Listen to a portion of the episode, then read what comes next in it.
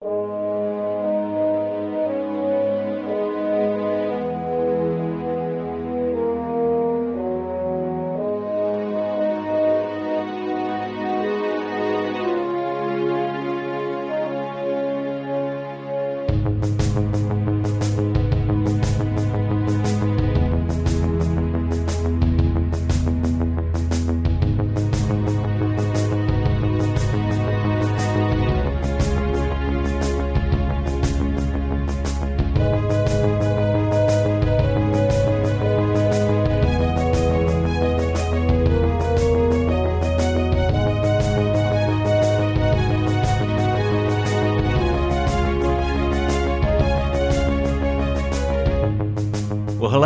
welcome to the JLA cast, a podcast in which we revisit Grant Morrison's legendary run on JLA, arguably the greatest superhero comic ever written, one issue at a time. My name's Jon, and I'm the writer and creator of Afterlife Inc. And I'm PJ, and I'm the writer of the graphic novel adaptation of Steve Jackson's The Trolltooth Wars. PJ, I went on a, um, I attempted to go on a shopping trip uh, for this podcast. Oh, okay. Um, I attempted to order my physical trade paperbacks of uh, World Without Grown Ups Ah. and JLA Classified Ultramarines. Okay. And how did that go? Not well. um, it turns out, um, and inquired, I inquired with my very helpful local comic shop that both books are technically unavailable in the UK. Oh, right. Okay. Uh, one, I think, is even just considered to be out of print and uh, supposedly just can't can't be gotten hold of. Now, I don't understand the full publishing industry. That could just be the UK, but there we go. That's where we're at. So I had to go second hand. I uh, I already owned World Without Grown Ups. I bought that in the 90s when I was basically, as I said, I think I've said before, after Strength in Numbers and before Justice for All came out, I was buying anything that had JLA in the title to really just give me the hit, you know? Mm-hmm. I needed it. and World Without Grown Ups was one of the things that had been released. And I was buying Young Justice anyway, so I got that. I did have to go secondhand for my copy of Ultramarines. I did only buy that myself the other month, and yeah, I got it. I think I got it off eBay in the end for not too bad. I think I paid about eight nine pounds for it. Yeah, I think I, I I've I've had to eBay it as well. To be honest, um, it is weird because I know I ironically enough I have physically in in my lifetime I have touched copies of of both books. Oh, okay. There was a copy of World Without Grown Ups in my school library, inexplicably, because it must have been very new at the time. And um, I've touched a copy of the Ultramarines graphic novel in um, in Ottakar's back in the day, in my local bookshop. I'm I'm genuinely surprised that those two books aren't sort of available in newer editions at the moment because the whole DC have recently recollected, haven't they, the entire Morrison run, but in like souped up bigger books. I think that reprint more of it in one go. Yeah. It really surprises me they didn't take that opportunity to like include everything from JLA from the era because people would still buy it, I think. Even if you stuck like World Without Grown Ups in with the rest of the Morrison run. It's not by Morrison, no, but it still feels part of it. It's that same team. So even if you just stuck it in part as part of the trade or something, and then or did its own little edition, it yeah, I feel like it's something that should be in print. It is odd, isn't it? Because I, I hadn't really thought about this sort of thing before, but like, what preservation, isn't Yeah. it? Like we talk about digital preservation and how like most of the content, popular content, pop culture content created in the last twenty years exists in a digital space, which you know is on a hard drive somewhere and might not be preserved. But then, of course, you get these you know, I guess for the longest time, I considered this stuff to be part of like a central canon of American superhero comics. You know, like this was like um, the Library of Congress. Like this stuff would be around forever. Yeah, And in a weird way, we're already seeing that it isn't. Like, you know, obviously there are certain floppies, certain individual issues, which would probably be nigh on impossible to find now. But like, you'd think that a, a graphic novel, a a trade paperback, is is literally the first industry attempt to make sure this stuff does last forever. See, I feel like we've just we're on a a change point at the moment. I think I think we've spent the last 10 or so years where maybe the big companies haven't seen the need to have everything available in print because everyone's been on Comixology Mm. and buying it digitally and everything. With Comixology, how it is now, pretty much everyone I know has left the platform. No one's really using it. People have made a couple of attempts to read things on it and have just given up. And I know DC and Marvel are both pushing their unlimited apps, but you don't you don't own it then. That's literally just that's like Netflix, really, isn't it, for mm-hmm. comics? so I feel like we are now at a point where physical media is making a bit of a comeback. I think Blu-rays and DVDs and 4K whatever the one up from Blu-ray is, those definitely are. You've got your companies who are putting out special editions of loads of older films with loads of extras, people like Arrow Video and Eureka Video. I buy a lot of those myself. Uh, I think with with music, vinyl these days is huge. I buy vinyl because I think it's great, and yeah, so I think we might be at a point where trade paperbacks and graphic novels are going to start making a comeback, and these things will maybe come back into print. It is odd, isn't it? Because, I, I, and I, I, I guess the weirdest part is like when if they are making that, if they do make that change, that kind of decision to start kind of getting stuff back into print. Um, I can't imagine that something like JLA classified Ultramarines is going to be high up the priority list in a weird way. Like I, I consider it like a weird little gem, Yeah, and of course it's a Morrison work, so yeah, it's part of this canon. But like, it's probably obs- it's pretty damn obscure by because again, it's, it's only as I as I recall, and I'm looking forward to revisiting it. It's it's it's very tangentially related to JLA. yeah, yeah. It's only a three issue story, I want to say, and it it opened up the classified series, but it is more about the Ultramarines, isn't it? I haven't read it for ages either. Um, and my memories on it are fuzzy at best. But I feel like it's something that people who are buying all of Morrison's JLA are going to want it.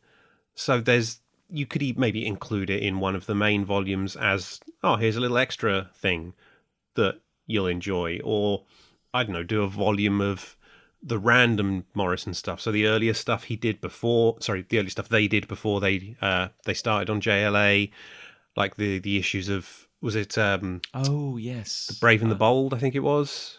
yeah, the, the- stuff that um, Chris uh, brought to our attention. Yeah, um, those those issues and the Ultramarines and you know, sort of the random ephemera, as it were. But yeah, I think that that if they put it back into print, there'd be people who bought it.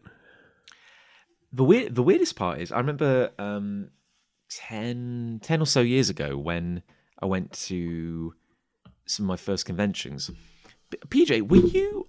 I know we've talked about this before, and I can't remember, but in 2011, were you at an event called the Comics Launchpad? No. No.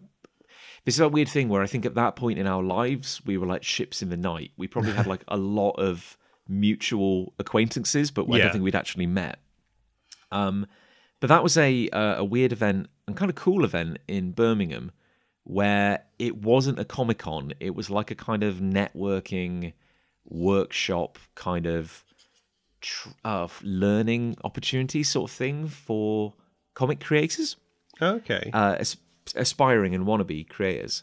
And um, I remember there was a chap called Daniel um, Goodbrey, I want to say. And bear in mind, this is 2011. He gave a, a very interesting talk about digital comics, which were starting to take the world by storm. And he and he reckoned, and his his theory was that as digital comics became more prolific, as our media became more digital by nature, he, he reckoned that physical media, comics in particular, would go one of two ways. He reckoned they'd either become super, super cheap and disposable, Hmm. or they go the other way and become very luxury items. Uh, like, oh, hey, I can't, I have this comic digitally, uh, so the only thing to draw me to actually buying it, uh, a physical copy, would be that it's, um, you know, uh, it's, uh, it's the cover is is made of vellum or something like that, and the, the, the pages are velvet.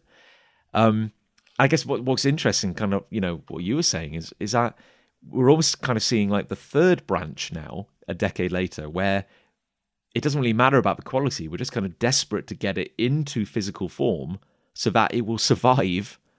Um, I don't know, some like a hard drive getting wiped or something like that. Yeah, yeah.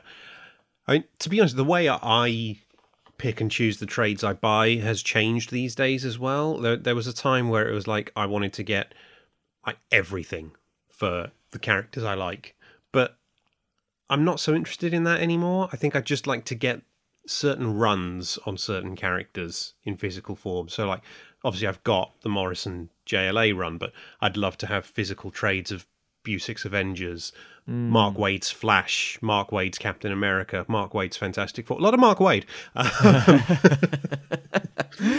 um, aren't there aren't there some very good rumblings at the moment coming out of DC about the new Brave? Oh, is it World's Finest? I'm the new series. Sure. Now, uh, um, oh gosh, this is the worst anecdote in the world because I can only remember half the details. but the, the headline is Mark Waid's back at DC and he's writing a Superman Batman ongoing series. Oh.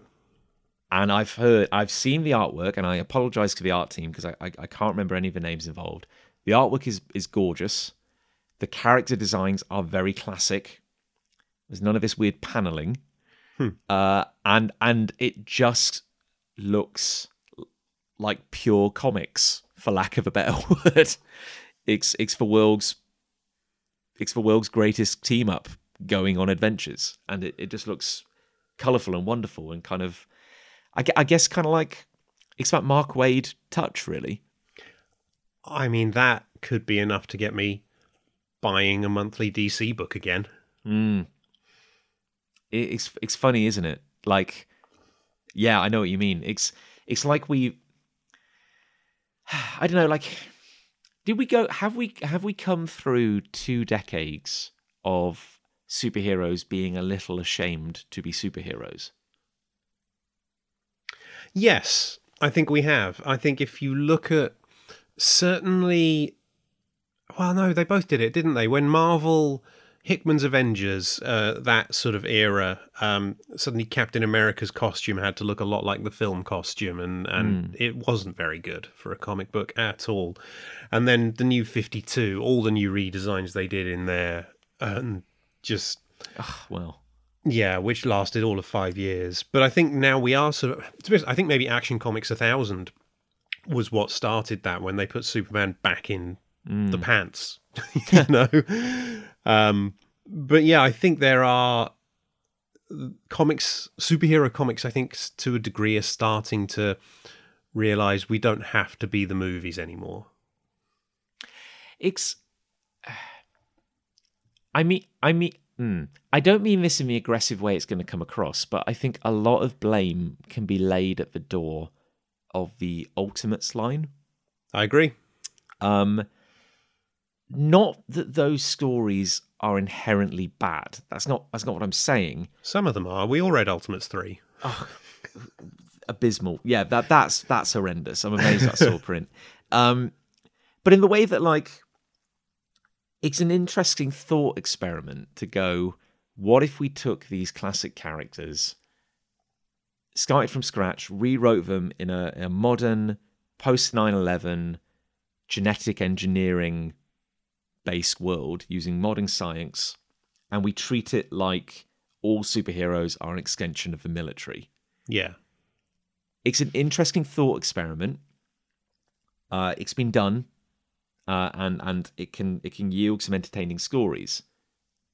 At the same time, if we didn't like our existing heroes, maybe we should have just left them alone. Hmm. Yeah. You know, it's like, did we have to drag, I don't know, for example, Thor kicking and screaming into the modern world to hammer these characters into a shape they weren't? Like, did that have to be done? I don't know, to be honest, in hindsight. Yeah, no, I agree. I think of the ultimate line, And obviously, that that is a line that ended up eating itself in the end, didn't it? Really, because it mm. was designed. The, Ultimate Spider-Man was the first one, and is still my favorite of them. And I think my favorite thing Bendis mm, ever did, mm. uh, because I, I still think that is great, a great book, Ultimate Spider-Man. Some of my favorite Mark Bagley art as well, superb stuff. But that was sort of a let's redo Spider-Man without the baggage of the last at the time. What was it, thirty-five odd years?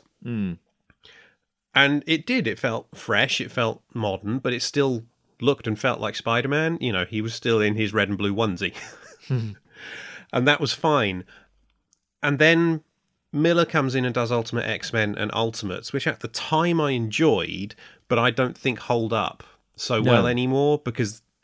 Yeah, he, he took them in a very different direction, tried to give them a more, and I'm using air quotes here, you can't see it because it's an audio medium, but realistic spin. And Yeah. yeah, again, my favorite run on Ultimate X Men was when Bendis wrote it because he had fun with it. And six issues of it were basically an Ultimate Spider Man story, but that's neither here nor there. um, but yeah, I think then that's what, because those Millar books sold so well, that's what Marvel thought the Ultimate line had to be. And they just let Bendis get on with Spider Man, and that was fine. But everything else was very, even when it wasn't Millar writing it, it was very Millar. Well, and also, I mean, you know, it's funny you mentioned like that's what Marvel thought the Ultimate line had to be. Before very long, that seems to be what they thought their their mainstream comics had to be Yeah. as well. Like, um, obviously, the Marvel Cinematic Universe owes a massive debt to um, the Ultimates. But I do find it interesting that even when they adapted, when they made the Avengers, for example, which, you know, has similarities to the Ultimates, shall we say, there's a big Yeah. battle in New York.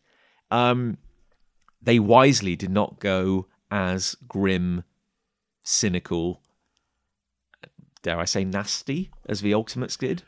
I, f- Um, I feel like the balance that the Marvel Cinematic Universe has managed to strike is where they've taken visual cues from the Ultimates in terms of how some of the characters look to a degree. But I feel like the essence of the characters is pure Stan and Jack. Mm. Mm. I just, yeah. I just, I, I remember, you know, at the time, I, I, as I think a lot of us felt, you know, you see Bryan Hitch drawing costumes, you know, and they look like they're actually sewn, that they have like ridges and textures, and you can tell the different fabrics. And of course, you know, we were blown away by this. Oh, Captain America is wearing a helmet. Um, but it, it's funny how you can draw a line from that to say the new 52 reimagining of the flash Yeah. where his costume is just endless plates of metal or the Zack Snyder flash and you're just like the hell is going on what is this we can't all be iron man yeah, and I think what people forget as well is Bryan Hitch came to Ultimates off the back of his run on JLA with Mark Waid, where he had drawn very classic looking versions of the JLA, and they looked great. yeah no that's a good point actually oh god yeah the timeline Yeah. But that's weird in itself, isn't it? Because of course, the '90s, bit of a low point. Uh, I think we can agree. Industries, the industry was floundering. Then you get this kind of 1997 revival, both for Marvel and DC, which of course is the entire crux of this podcast.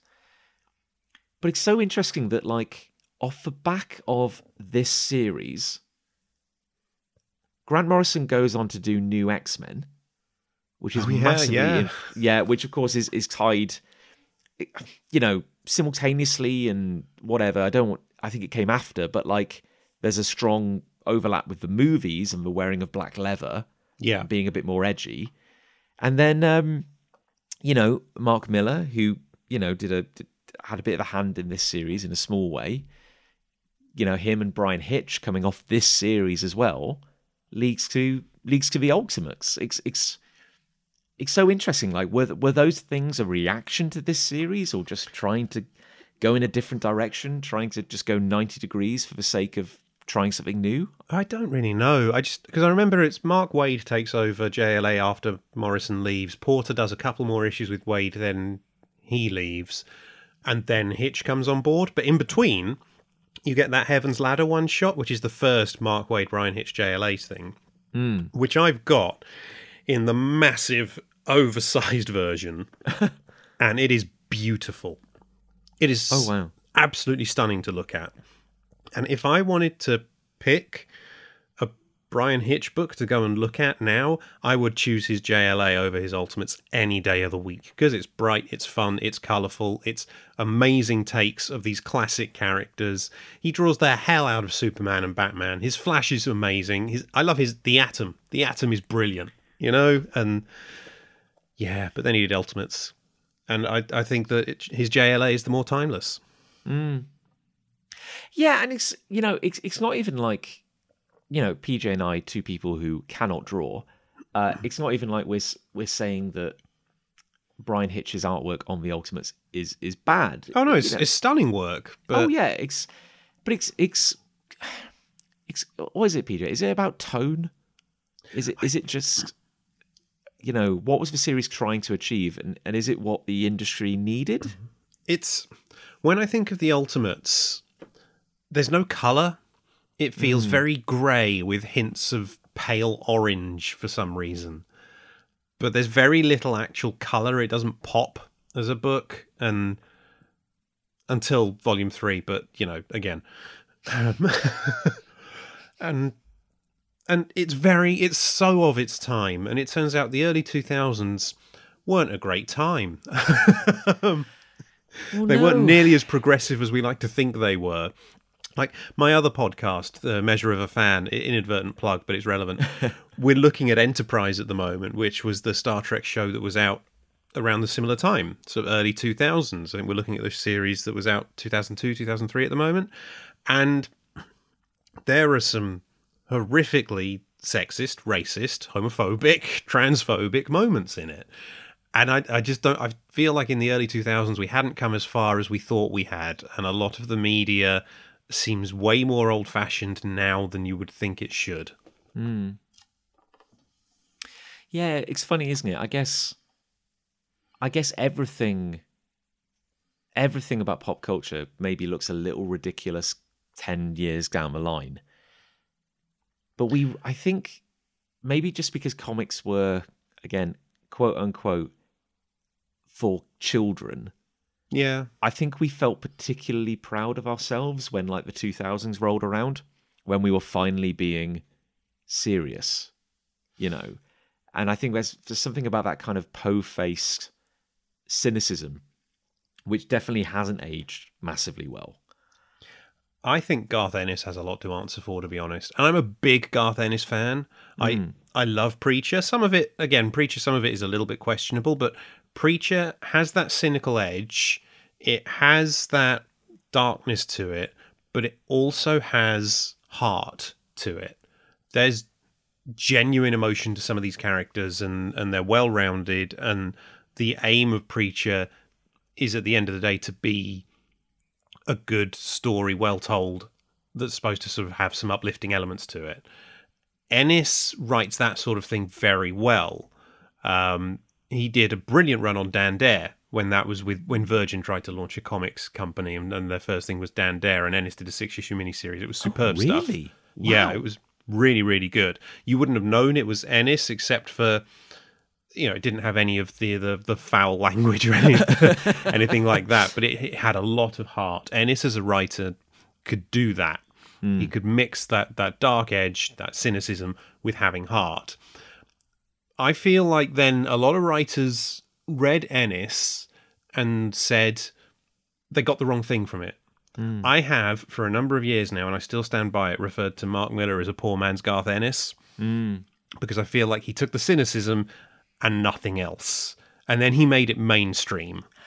We see that's the thing, isn't it? Because I've read um, I've read a bit of the boys, um, and um, yeah, I, I enjoyed it. You know, for what it is. Obviously, obviously, it's incredibly and meant to be shocking, uh, and I do kind of enjoy it. Um, I haven't gone and completed the series, and I haven't caught the TV show either.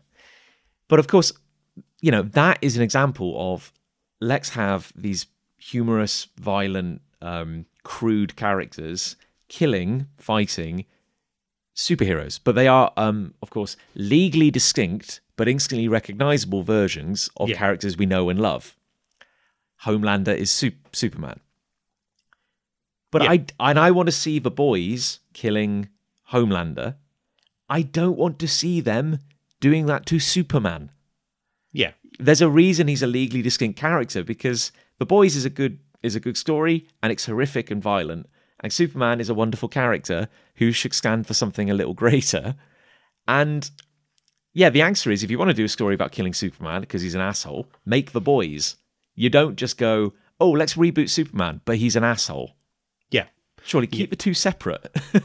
I think when Ennis and he you know, he's been very vocal in the past about not liking superheroes and superhero comics.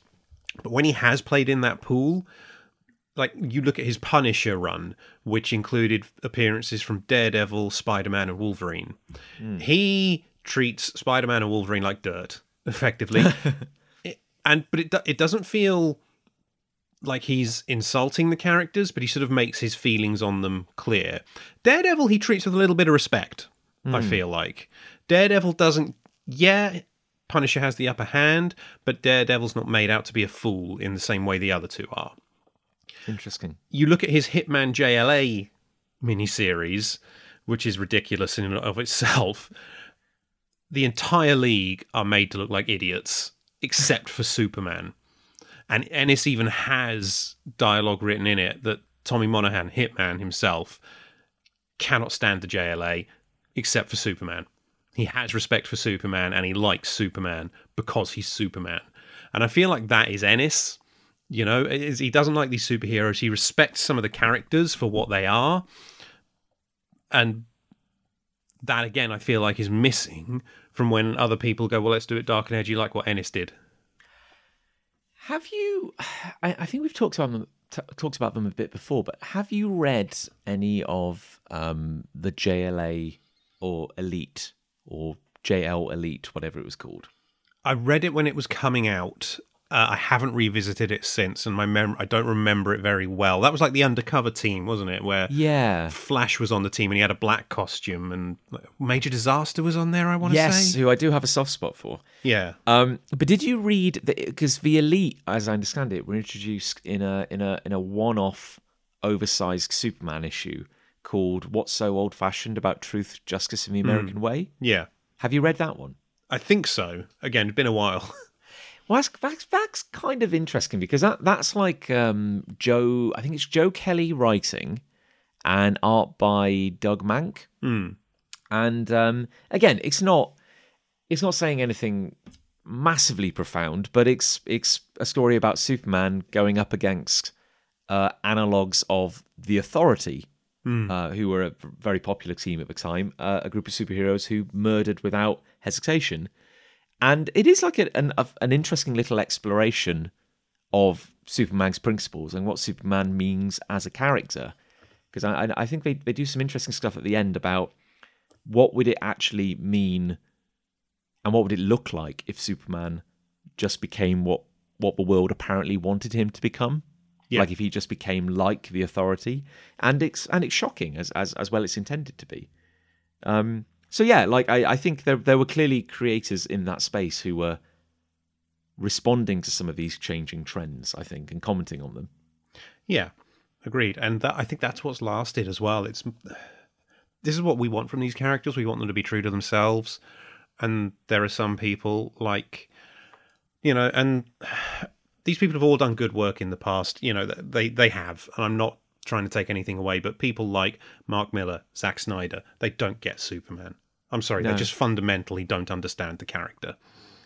I've always felt it's because Superman is seems like an impossible ideal, Hmm. and thus, rather than trying to elevate the audience or the world to meet him, we have to try and like bring him down Yeah, because it's like you know, well, look, no one can relate to him; he's too perfect. So let's make him horrible. You Yeah. know, let's make him as bad as we are because that's the only way we'll get him. I think, and I've never got on board with that. And the funny thing is, like, you could always say that, like, oh, well, you guys just have a differing opinion. You know, you, you guys just you feel that comics should be one way, and some people think that comics should be another way, and clearly there's an audience for both. and maybe there is, Hmm. but I do find it kind of telling that when DC finally moves past the kind of new 52 and its echoes, and the moment they bring back true blue Superman, the moment, like, for example, Mark Waid, it's announced that he's doing a bright, colourful Batman Superman team up book, the world kind of goes crazy for it. Like, I think people kind of they kind of know what they want deep down and and maybe we forget that sometimes because we think we have to be like grown up or cynical but like when something genuinely kind of good and gold and pure comes along people eat it up so clearly Yeah. there is a hunger for these characters being as you say pj true to themselves Yeah. And there was a time when even Mark Millar knew that. Like, if you look at, I haven't read it for a while, but my recollection is Superman Red Son is actually a really good book because Superman still ends up being the true Superman that we all know and love by the end of it. There was another Elseworld series around the same time, Superman the Dark Side, which I can't remember who created it, but it was posited that what if Superman's pod landed on Apokolips Oh, instead of. Earth? And that was a great book as well. And again, at the end, he's still the true Superman. That's just who he is. Hmm. So yeah, don't try and mold him into something he's not. It doesn't work. that was a surprisingly uh, in-depth conversation pj I, I don't that's not like us at all What we don't do that in depth. Us, no. These podcasts are twenty minutes long normally. uh, pj should we talk about some uh, some uh, some jla of the moment Let's do it. So um, I will say, like, uh, what what what happened previously on, on in the pages of JLA, but Doesn't It's- matter. it's kind of irrelevant because we're in a, a weird little period of a couple of standalone stories. So this one's an odd one in that. So the the previous issue we looked at, which was the Mark Waid Devin Grayson written No Man's Land issue, effectively was a tie-in to the ongoing Batman story at the time. Hmm. This issue here is still Mark Waid solo writing this time. Is another weird one though because this this is two things. First, it's setting up Mark Waid's run on JLA. He clearly knew he was taking the book over at this point several months in advance hmm. because it sets up some storylines he will tell. And second, it's a tie-in to the ongoing storyline in Mark Waid's current Flash run. Right. Yes. Yes, of course. Yeah. And the only reason I'm aware of these events is that I own the DC Encyclopedia, which came out in 2004, I want to say. Yeah. Which filled me in on some of that. Yeah. yeah, this this issue of JLA is a very clever way of getting you to read Mark Waid's Flash to be fair. well, yeah, particularly when it's, and it's not a spoiler to say, uh, the stuff we see in this issue is never mentioned again nope. in the pages of JLA. I have to assume it is resolved off page uh, and quite concisely in the pages of Flash. Yes. Yeah, there are lingering things here where it's like, well, you're going to have to read the Flash, aren't you? And to, it made me go, oh, I really want to read the Flash now. I think I'm going to have to track that down. You've talked about it enough, PJ. um, Mark on Waid's run on the Flash is one that I really want to get and one that I feel like we should cover in the future. Yeah. No, no, you're right. You're right. And of course, there's um, there's some Morrison. There's the Morrison Millar period on Flash as well, wasn't there? Yeah, which was in the middle of Mark Waid's run. Yeah. No, again, also something worth something worth tracking down. Um, but if you're if you're holding uh, the trade, uh, the like um, PJ and I are, um, there's very little fanfare because um, you're you're right into the next story, following on from the um, Gotham City tie-in. Uh, there's no there's no separating pages. Um, you'd be forgiven for thinking it, it's just a continuation of the same story. Actually, Yeah, it's weird. They reprint the covers for these two stories on the same page um, after, at the end of the Crisis Times 5 storyline. So you do get a, a Porter image of the League attacking Bruce Wayne, which is quite fun. Now, yeah, um, and yeah, no, I, I, I- sorry, I had a thought and it died. It died in my mouth. But I was just going to say, like, I, I enjoy this, and I'm quite looking forward to diving into it. It's got a good energy. Yes, same, same. So, speaking in the spirit of diving in, then I guess we we open on on the moon, uh, with the uh, JLA Watchtower, uh, where we're having um, a meeting of the JLA. And right off the bat, I enjoy this because I feel that with um, some of the uh, bombastic action we've experienced lately, we haven't actually seen a lot of like the minutia of running the league, like Yeah. having little board meetings and stuff. So yeah, I enjoy this right off the bat. Yeah, I love this. You've got you got a little setup shot of the watchtower where someone's counting the members. They say, uh, "As nine of us, where's the Flash?" And then it cuts to a big image of the JLA's conference table with five chairs on one side of it, in which are sat Orion, Barda, Plastic Man, Steel, and Green Lantern. Superman and Wonder Woman stood behind them, and then on the other side of the table, there's no more chairs, just Batman stood on his own holding some files. And of course, it's it's our old friend Mark Pajarillo, uh, who draws, I believe, a fantastic Batman. Agreed. Yep. He does that lovely thing that some artists do with Batman's cape, where it sort of swirls around his feet and creates a pool of darkness around Batman's feet. Yeah, even in a well lit room, Batman just looks like looks like a ghoul, basically.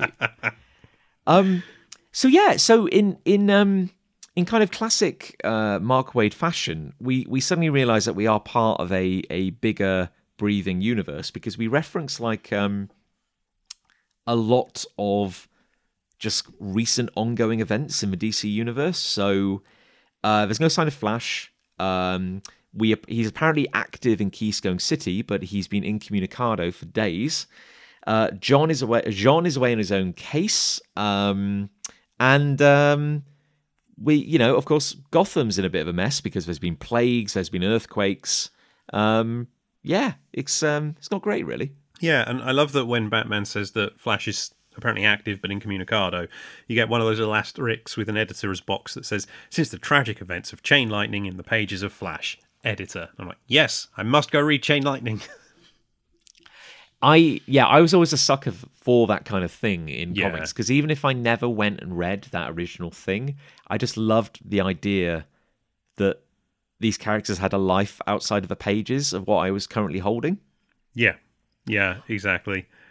And I also like sorry, sorry, PJ. I was just going to say quickly. I, I also like the the subtle implication that when you are a team of people who all have secret identities, it can just be really hard to keep track of each other. yes. Like Oh, I like yeah. the I like the idea that they just haven't been able to reach for Flash, but they know because he's the Flash that he's around and he's doing stuff. Yeah. Yeah, although in his in the Flash's case, they all know he's Wally West. Everyone knows he's Wally West. Oh, I suppose that's true actually. Although I guess maybe you know Barda and Orion. Well, I know everybody bloody knows, don't they? Yeah, Yeah. the Flash didn't have a secret identity at this point. Yeah, I keep forgetting that. I mean, maybe Barda and Orion just don't care, They probably don't care. They're like, who's who's Wally West? What's an identity? I don't know. But Batman says that they're going to need the Flash's power for this mission, and Barda says mission, and then I love this just tiny little bit of the panel. Plastic Man has turned into the Flash and is pretending to run in his chair as he says "Zoom." Yeah, blinking you miss it. It's just one of those lovely little um, Mark Pajarillo uh, details. Um, and uh, Batman, just being the life and soul of the party, basically says that, um, "Hey, look, you know, I've I have reason to believe that um, all the tragedies that have befallen Gotham of late have been orchestrated by one man who's been uh, planning all this as part of his sinister scheme."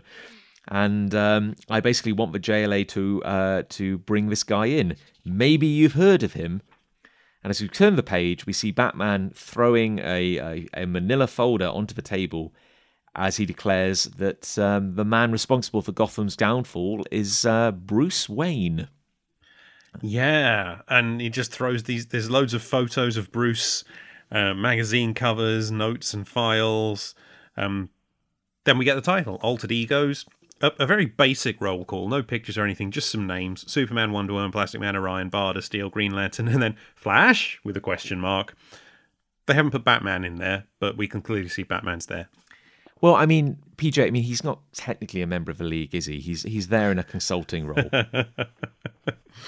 Apparently. Then we get the credits. So Mark Waid, guest writer, Mark Pajarillo, guest penciler, Walden Wong, guest inker, Ken Lopez, letterer, John Kalisz, colorist, Heroic Age Separations, Tony Bedard, associate editor, and Dan Raspler, editor. Yeah, and um, this is one of those things where you it's clever because just because you may not know that everybody on the league knows who the Flash is, um, you can, however, infer based on everyone's dialogue here and maybe a bit of dramatic irony about what we know that not everybody present in this room is operating on the same level of information. Because uh, Kyle is instantly like, "What? Really? Like Gotham's answer to Donald Trump?" Well, there's a there's a phrase which has aged well. Yeah. um, and, and Kyle was like, well, I, I believe you, Batman, but like, why would he do this? And as Batman starts talking, you just see Superman throwing Batman like the dirtiest look. And Wonder Woman as well. yeah. Yeah. And Batman says, Look, I, you know, Wayne's motivations are puzzling, but I know his mind. so Batman says, Look, he's vacationing in the south of France at the moment. I can't abandon Gotham, so I'm going to delegate teams to subdue him. And Kyle says, really, the entire league versus a millionaire playboy. Come on, that's that's overkill. And Orion's like, yeah, screw this, and starts he and Barda start wandering off, and Batman throws a batarang right in his face. Yeah, and uh, I think we we oh god, I, I, can't remember. It's terrible. I can't remember the artist's name when um when we had the previous Mark Waid story about uh, Adam Strange. Arnie Jorgensen. Arnie Jorgensen. There we go and we talked about how um, uh, he drew Orion with mm. quite a different physique. I do like how Mark Pajarillo draws Orion. Like he, he just he just looks different to Superman, who is of course the nearest most muscular man. Yeah, yeah. He's he's not as big as Jorgensen's because Jorgensen drew a, a big Orion and it was great. This Orion, he sort of exudes power, but he doesn't. He's not quite as as bulky. He's yeah, he's a little bulkier, but like yeah. in a in a more kind of like tank like way as opposed to Superman, who's just triangular. Um, but yeah, um, um, Batman squares off against Orion, just kind of doing a good old fashioned snarl, uh, and basically says, "Well, look, you know, I have reason to believe that Wayne is a deceptively formidable foe. Chairman, do you have any objection to you know the way what I'm doing here?" And Superman's like, "No." And uh, so Batman's like, yeah, okay, well, look, here's the mission. Deal with it. Uh, Orion, Barda, Lantern, Steel, Plastic Man, you're going after Wayne, and the rest of you are going after Flash. But first, and then um, he he um, gives like a little list to uh, Superman and Wonder Woman and asks them to have a look at it and listen carefully. I love how he refers to Superman in this sequence as chairman, as if to say to Orion, You're on the league, you follow this guy's orders, and this guy is letting me pick this mission. So sit down. Yeah. Yeah, it's um of course, and again, like, you know, we you know, PJ, I, as a reader right now, I'm very confused. Yeah. Because I know a thing or two about Batman, and this doesn't square with what he's telling everyone it's one of those issues where I remember the first time I read it, I was like, well, I need to know what's happening here, and it just, it, yeah, it was so intriguing. It's it's it's a really good hook. It's a great hook. It, it, it, honestly, I think this uh, this is one of my favorite kind of Waid contributions to the series. This is such a fun little story. Mm. Um, but yeah, so we know that something is is is uh, is kind of scheming here. Something's going on. Batman is essentially lying to the rest of the league, but Superman and Wonder Woman are in on it, but maybe they're not 100% happy about it based on some of their facial expressions. It's that I feel like it's that thing where Batman hasn't discussed this with them in advance and they kind of wish he had because it means they're not getting the full story either. They obviously know more than the rest of the league and they're just going along with it because they know Batman will have his reasons, but I feel like they both like to be in on the ground floor. And this is fairly typical Batman. Yeah, um, and I think um, probably I imagine like Bat it must be really annoying when Batman does this to you, but probably given that it's Batman, his logic is kind of like utterly infallible. Yeah. So it's really frustrating, but they're like, oh, for God's sake, yes, yes, you're right. We have to do this. I'm not happy about it, but um, I feel like there's there's a grumpiness to Superman in this whole story that I feel I think Superman and Batman are really good friends, and sometimes there's no one who can quite get under your skin like a really good friend can. yes, no, no, so true, so true. Like I, th- I don't think Superman would allow himself to get pissed off if it weren't Batman's doing. Yeah, he doesn't give himself that luxury. Um, but as we turn the page, we get a, an amazing picture of Wonder Woman and Flash uh, sorry, Wonder Woman and Superman flying through the air on their mission. Um, and and Wonder Woman is traveling in quite a unique fashion. But I just want to talk about how absolutely incredible Superman's flying pose is. Yeah. Like, good grief, Mark. good grief. Pajarillo does some excellent cape work in this issue. So good. So good. And Wonder Woman's turned the invisible plane into a chariot being drawn by two horses for no reason other than it's a cool flex. I love it. Yeah. Um because of course Wonder Woman can fly, but I guess if you've got a magical transparent piece of thought responsive flying technology, why why wouldn't you just take a break sometimes? Yep. yeah, but as they fly, they're, they're talking, and Wonder Woman says, The others have no idea what they're marching into. You've known Batman the longest. Could he be wrong? And Superman's like, Probably not. Yeah, sadly, he's Batman. He's always right. um, but yeah, but they're trying to track down the Flash, and um, they've arrived kind of uh, in the aftermath of uh, one of Flash's many battles with his rogues gallery, uh, because um, they find Doctor Alchemy, uh, who's uh, unconscious on the floor, and um, Superman does some quick mental calculations, tries to work out where uh, the Flash would be if he's traveling at his usual speed. Yada yada yada. Does a does a few quick num- bit of number crunching in his head, and then just flies down and and lands right in front of where the Flash is going to be. I love that moment. That is talking about his average stride speed and how long it would take him to subdue Doctor Alchemy, and just does the maths. And again, some wonderful cape work from Pajarillo as Superman lands, and the cape is sort of flying down behind him, still coming down from the sky as Superman stands on the ground, as a red streak runs towards him. I, I think we we talked about it in the last uh, last episode, but um, there's something about the way Pajarillo draws the characters, which um, in a weird way reminds me of Frank Quitely because they just look so comfortable in their Yeah. costumes. Yeah. Like Superman is never posing, he's just standing, and that's how he stands. It's a very subtle difference. Yep. And speaking of costumes, we then get the Flash.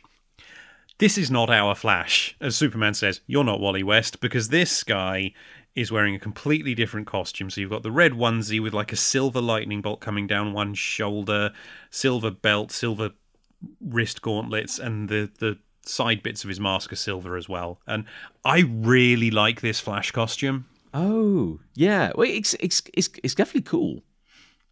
I I think it's it's a shame this costume didn't see more light, and I feel like it's something that the that DC could easily have put Wally in when he came back after Barry was Ah, already running around as the Flash. Well, it's it's like um, it's definitely of you know the standard. It's it's reminiscent of a standard Flash costume, but Yeah. and again, this is a credit to you know the the the inking and the coloring, but it, it definitely comes across as a much darker red, very heavy shadow.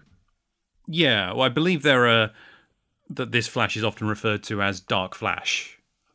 Oh, interesting. Yeah, it's kind of like how artists uh, draw Daredevil. Yes. Yeah, where Yeah. it's like very heavy on the ink with like uh, with um, red highlights, and also like a, a fun little quality which Pajarillo draws, which um, in many panels you seem to get the impression that um, he's like um, flickering, like he's kind of standing still. Even he's moving so fast that he's just kind of like blurring between a, a few different poses. Yes. Yeah, and Superman says to him, Look, Wally's in his early 20s, you're a good 10 years older. And this Flash is like, Yep, and runs off. So Superman gives chase and says, Well, let's try this differently. What's Dal- what was Dr. Alchemy up to? And the Flash says, Is. What is he up to? And it turns out Dr. Alchemy has turned the water under the Central City, Keystone City Bridge into hydrochloric acid. And he hopes Superman brought help. Yeah. Um. Again, it's um. This is the um. You know, 100 miles an hour life of a superhero, where like you can't even try and arrest a millionaire playboy without a random supervillain completely unconnectedly just turning a river into acid. Yeah. So But I, I, I love the panel where Superman is running now with the Flash, just showing how fast Superman is, and again, some great cape work as it streaks out behind him. But also, this this Flash doesn't know Superman theoretically, but hmm. it's Superman, so he's like, "Yeah, okay, I'm just going to tell you what's going on because I know you're Superman and you're going to help." I mean, you would. He's Yeah. Superman. That's what he's there for. Exactly. And also a small detail, but I do feel that this is Waid having a bit of fun as well because, you know, Superman didn't have to run. It says Yeah. a lot about his character that he chose to run. He's Yeah. putting himself at this Flash's level to get inside his head, work out what he's doing. But as we turn the page, uh, we cut to, well, we don't get a caption, but one has to assume it's the south of France. I think from the uh, the drawing Pajarillo has done here that this could actually be Monaco. I, I feel like he's based that on Monaco. Yeah, and particularly as they're going to, uh, spoilers, casino. I guess that kind of makes sense. Yeah. Yeah, exactly. um, but we hear, um, you know, I guess the B team kind of uh, talking, and uh, I guess they've been going through Batman's uh, evidence against Bruce Wayne, and uh, they're saying, you know, I, I think this uh, kind of makes sense because, uh, you know, apparently he um, he had his buildings fortified against earthquakes. Like that's very convenient, seeing as Gotham got hit by an earthquake. Yeah, to be that is a story point in the Cataclysm crossover. I do remember them talking about the Wayne buildings, the only ones that sort of stayed standing because they were the he was the only one who listened to the scientists who said you could should quake proof your buildings. I guess it also just shows that you can you can make any anything sound bad in the right context. Yes. yeah. Um, but we have this this um this fun situation where uh, Orion. Uh, oh, sorry, I should mention uh, the team is going incognito. So uh, we have Steel and Kyle wearing very smart tuxes, uh, and Kyle is apparently enjoying himself because he could never afford this normally. yeah. Uh, and then we have Orion trying to squeeze into human clothing. It is. I love just. It's just slightly won't fit. His waistcoat is isn't quite lined up. He's he's just almost popping out of this tux. It's it's really good work from Pajarillo to draw Orion in this. It's, I love it. Um, and then we get this weird moment where uh, Barda turns up wearing uh, a kind of like stunning red cocktail dress, and uh, everyone kind of uh, compliments on her, saying like, you know, uh, well, it's a nice almost dress. Actually, Before somehow- we, we get on to the crux of this point, though, I would just like to say how, again, we've talked about how Pajarillo draws women before. He very successfully here draws a very sexy Barda without it being gratuitous. It's really good work.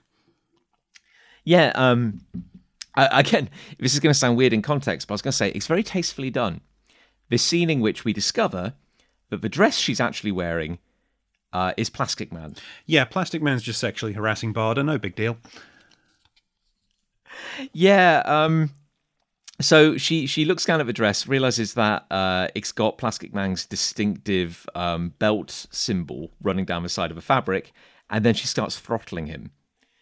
Uh, and yeah, it's, it's played for laughs, and it is a little funny, but also you just go, "Oh yeah, that's um, yeah, that's probably probably wouldn't have made that joke now, probably." That that that was the nineties, and yeah, this is this is the one bit of the the issue that I read last night and was like, oh yeah, that's aged really badly, hasn't it? Well, it's funny also because I mean we gave the series a hard time for that earlier moment where Kyle was a bit leery. Yeah, and we were like, because that doesn't feel like Kyle. And then, yeah, we get this kind of moment, and it's like, oh, yeah, that's just kind of, yeah, as you say, PJ, I can see how, like, in 1997, it's kind of funny. And then, you know, in present day, you go, like, oh, okay, I can see what they were doing, but also, like, that's really inappropriate. it just wouldn't have made that joke now. No. Like, that's, yeah. Anyway, so um, Barda is throttling Plastic Man, uh, kind of right, rightfully. Uh, and uh, and then we get a, a quick uh, costume change where Barda is now wearing regular clothing and Plastic Man is there, uh, but obviously wearing a red tux because he is shapeshifted. Yes, and I still really like the body language of Orion, where he's clearly not comfortable in this tux. Barda's just got a lovely black dress on now, but Orion is still wearing the same tux and still struggling, moving his shoulders. It looks like to try and just get himself in a, a, more comfortable position. Kyle and and Steel, John Henry Irons, they both just look great. To be oh, fair, Oh, Kyle's having a great time. Like Ky- Kyle's loving this. Although, Um, missed opportunity. They should have given him a green bow tie. Yes, th- I I thought that was weird. I thought that was weird, but it's, or, or maybe PJ, it's a perfect disguise. Because Green Lantern wouldn't wear a red bow tie. That Well, just can't be Green Lantern. Well, it's like when the Power Rangers would like hang out in their civilian clothes and they're all wearing color coordinated clothing. Like that's Yeah. just a bad disguise. I'm sorry. And then if one ranger changed a color in a following series, their casual wardrobe would also suddenly change color. Oh, you gotta, oh, you gotta, haven't you? um, I get like there's that thing in there's that thing in comic art where um, I, I I've seen compilations of it where apparently it's really really hard to draw a baby. Like apparently, like a lot of artists who are very accomplished artists have trouble drawing human infants. They just kind of look like old men. Um, uh, so I, I bring that up because I think it is a credit to Pajarillo just how much he seems to understand human anatomy and body language. Because yeah, it's a lovely panel. As you say, like the work with Orion, like I think that would to be able to convey such a character's emotion purely through the way they're carrying their body. I, I, I can't think of many artists who'd be able to pull that off so effectively. yeah, agreed. Agreed. Um, so yeah, so Plastic Man's just making a nuisance of himself. He's he's he's just kind of smoking and uh, generally just being loud and, and obnoxious. Um, and as Kyle has somehow ended up as the de facto team leader, uh, he's um, basically saying like, okay, so let's get let's focus now. We have to go find a millionaire, discreetly arrest him, and continue to wonder why anyone would send Orion on an espionage espionage mission. Yes, well. and so, yeah, basically, Kyle's saying to Barda, you keep Orion out of trouble. Steel, can you keep Plastic Man out of trouble? and Steel's not happy about this. Uh, yeah, and um, so I guess they, they just begin mingling like any good kind of Bond movie through the casino, uh, and we find Mister Wayne. It's uh, it's Bruce Wayne, PJ. He's here. Oh, hi, Bruce Wayne. We haven't seen you for a while. I know. I, gosh, I hope Batman's able to catch him. Um, where Bruce Wayne is is playing. Um, it's Baccarat, isn't it? Is Baccarat I, the fancy card game? they mentioned Yeah. Baccarat on the page. Let's go with that. We have to assume. Uh, and um, uh, yeah, so Plastic Man, uh, going by the identity of Eel O'Brien, uh, is uh, playing against him. And, um, you know, the kind of weird pervy stuff earlier, notwithstanding, I think this is actually an example of um, Plastic Man not being a complete idiot. If Yeah. you know if you know what I mean. Like um, he's he's not really hero material. He's very crass and obnoxious, and he loves seedy bars and stuff. But like, he's using that to his advantage. Like he is playing himself, and it's quite an effective disguise, really. Yeah, he's kind of in his element here because he sits down and starts playing, makes some small talk with Bruce, and then Kyle in the background is like, "Yeah, sneak up on him, keep him distracted, great stuff." Plastic Man wins a hand, and Bruce says, "Well played, Mister O'Brien." To which Plastic Man just says, "Oh, thanks, Wayne. I didn't tell you my name." And Bruce looks as surprised as Plastic Man does, and just says, "No, no, you didn't," and just runs away. Yeah, it just uh, scatters from the table, sending chips flying. Uh, apparently, causes enough of a, a kind of splash in the crowd that um, Kyle and Barda, no, sorry, Kyle and Orion uh, aren't close enough to uh, grab him, and he is able to kind of slip out an exit door. Yeah. Yeah. But he, he ends up in a blind alley at a dead end and the league are cornering him and then he just disappears. Yeah, leaving uh, the league looking a little confused. Can I just say, I, I have a I have a real soft spot for when superheroes go into battle wearing their civilian clothing, Yes. uh, and it's not something the X Men used to do it all the time. you- it's not something you get with the league very often. Uh, no. Well, I think in this instance, Kyle and Steel certainly normally wouldn't go into battle in their civilian clothes, but they're backed up by three su- very superpowered individuals here, and Bruce Wayne's just a dude. What's Bruce Wayne going to do? Yeah, and I- and I guess because the league are off, you know, the absolute apex of superheroes, and and you know they do have secret identities, but they're you know as we've said before, they're kind of like gods, you know, and so you know when you're fighting like some big cosmic threat, you very rarely need to worry about you know slipping into a, a toilet to change or something like that. So Yeah. yeah, it's just a nice opportunity to see them in a slightly different environment, and I, I very much enjoy it. Yeah, same. Same.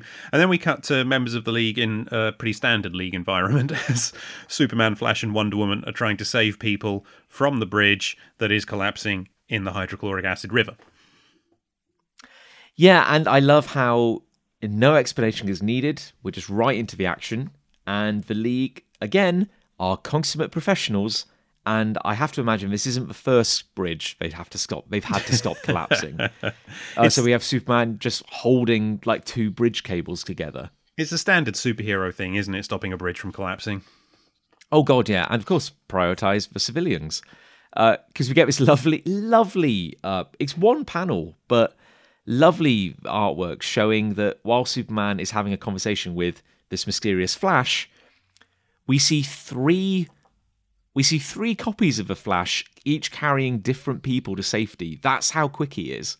Yeah, It's yeah, so and- good. And Superman says to him, "Can we just use alchemy's philosopher's stone, another philosopher's stone, So to reverse the pro- to reverse the process?" And Flash says, "You activate it wrong. The air turns to iron. How much worse do you want to make this?" And then Wonder Woman says to Superman, Are you sure he isn't Wally? And Superman says, I doubt it. He just outgruffed Aquaman. Um, yeah, and um, you know, to Superman's horror, uh, the bridge is falling apart. He can't hold it, uh, and um, this this this Flash, who who I have to say appears particularly fast as flashes go, Yeah. uh, nicks uh, Wonder Woman's lasso of truth, and in a blink of an eye, kind of ties the bridge cables together with the cable, giving them enough time to uh, to escape. Yep. And they fly the last of the civilians, or run, in Flash's case, off the bridge. And then Wonder Woman says, Right, if we don't act quickly, the real mission will be over before it begins. And the Flash says, Hey, what? And now, presumably, they've somehow turned the hydrochloric acid back to water or something. That's not really mentioned again. But they're all just. to, yeah, I have to assume they solved that at some point. Yeah. They're just standing there while Superman tells the Flash what their mission is. And basically, while the others hunt for Wayne, it's up to the three of them to scour the globe at the speeds only they can reach. Yeah, so this is one of those kind of like uh, you know, like in a in a Saturday morning cartoon or kids show where a character will lean in and go, "And here's what we have to do." So we, the viewer, do not hear the plan, but apparently, uh, as you said, PJ, it requires three very fast people. Some might say the fastest members of the league. Yeah, and I feel like people forget that Wonder Woman can go that fast, but she can. She's got that super speed. Yeah, and um, you know, um, you know, uh, they they show this Flash uh, a bit of paper, uh, and uh, you know, he ponders it and goes, "Well, you know, what you're telling me is incredible. Uh, this isn't a powder keg; it's an atomic bomb." And I do like the very subtle thing with his artwork and the speech bubbles, where every sentence is in a different speech bubble. Uh, I have to assume because he's kind of flickering and moving so fast. It's like uh, essentially you're seeing a different version of him talk every second. Yeah, yeah, it's re- it's a nice little touch, and I don't know if they were doing that with this Flash in the main Flash book. I haven't read those stories. I read. I need to do that. Why haven't I done that? We'll get there, PJ. We'll get there. um, but yeah, so um, but you know, whatever the plan is, we the reader don't know. Uh, it's time to act, and um, they just race off in opposite directions, and you know, we see Superman flying, presumably somewhere uh, over China. Uh, We see um, Wonder Woman running through, I don't know, like a park somewhere. We see the Flash running past the pyramids. So they are just circling the globe right now. Yeah, And we Yeah. don't know why. but we cut from there to Bruce Wayne's hotel room where he's putting piles of money in a briefcase, and then the League just break down his door, and they're all in costume now. Yeah, they're not fucking around here, PJ. Um, there's nothing, no worry about public relations here. They just destroy the door. Yes. Yeah. And again, Kyle taking charge, which I it's it's nice to see Kyle in this leadership role, and Yeah. and he's just he just goes for it. He's he's been on the league longer than anyone else there. This version, and yeah, he just takes charge. So he's front and center, ring glowing as he points at Wayne and says, you know. Hold it right there. How'd you escape? And Bruce says, "Well, I, I don't know. I just walked away." Yeah, and th- yeah, like this is very cool. Bru- Bruce Wayne is confused as well. Kyle makes uh, a kind of like lasso or like bolus out of his ring, fires it at Wayne, only for it to pass right through him as if he were a ghost. And then we get this intense close up of Kyle's face as he says in very small letters, Wait. And you can see a penny has just dropped somewhere inside his head. Yeah. So Barda tries to tackle Wayne, saying, Look, your confusion thing is an act. We're not going to fall for it. And then we get another close up of Kyle as he says, Oh my God. Oh my God, he's realized what's going on. But unfortunately, so has Bruce Wayne, as he just says, I remember. And then Kyle starts shouting into his ring as he tries to reach Superman and Wonder Woman, saying, shouting, We've been tricked. We need you. We're in big trouble. And we have, and Bruce Wayne looks into a mirror we see Superman flying past uh, an apartment window where a woman is looking into a mirror. We see uh, the Flash running through a department store where a man is being fitted for a suit and is looking into a mirror. And we see Wonder Woman run past a woman who's checking her makeup in a compact mirror. So, mirrors, mirrors, mirrors all around the world, and random people looking at their reflection. What could it mean, PJ? Well, we turn the page and we get this. This is an amazing image. Uh, this is is so good. this is Bruce Wayne stood in front of a mirror, and the reflection staring back at him is monstrous. And as Kyle shouts into the ring, he's a white Martian. And the, Bruce Wayne's reflection is indeed a white Martian. And then we see other figures around the world a, a woman looking in a window, a man looking into some water, a, a hairdresser staring at a mirror, a a chef looking at his reflection in his knife, in his knife, a taxi driver with the the mirror in his car, and they are all seeing white Martians reflected back at them. Yeah, and then the building explodes in like a massive burst of kind of purplish energy, and um, again, I, I don't know how many ways I can say that Mark Pajarillo is really good, but this is an incredible explosion. Yes. Uh, and again, like the characters, we see little silhouettes of our heroes, and they are very small in shot, but their poses, um, it's very, it's very evocative. It's, it's, it's really damn good. Yes, it is, and they all land on the ground. Kyle's been able to create a, a big mattress, basically, to cushion their fall. Quick thinking from Kyle, and Steel, and you know, he's confused. He's like, wait, white Martian? And so Kyle has to say, well, yeah, they're like J'onn, but they're evil, and there's loads of them. We beat them in the first four issues of the series that you weren't around for. Uh, but J'onn mind wiped them and made them think they were ordinary humans. We need Superman. Yeah, and, and Kyle is like um, screaming into his ring for help. And we, we hear Superman's voice coming back through the ring, and he says, "Look, look, look! We know, we know, Lantern. Whatever you do, don't let him wake the other Martians we're monitoring all the undercover sleeping Martians worldwide, the ones who just think they're regular humans. And the moment yours woke up, the others stirred. Like if he sends out a full telepathic signal to wake them all up, we'll be right back at the start of this entire series, and all the work that PJ and Jon have put in will be meaningless because these bloody white Martians will be invading the planet again. and then the white Martian blasts Kyle with his Martian vision. He's a good-looking white Martian. I've missed him. Yeah, it. I genuinely really enjoy seeing them again. Yeah, great villains for that first arc, and and it's a really cool way of bringing them back.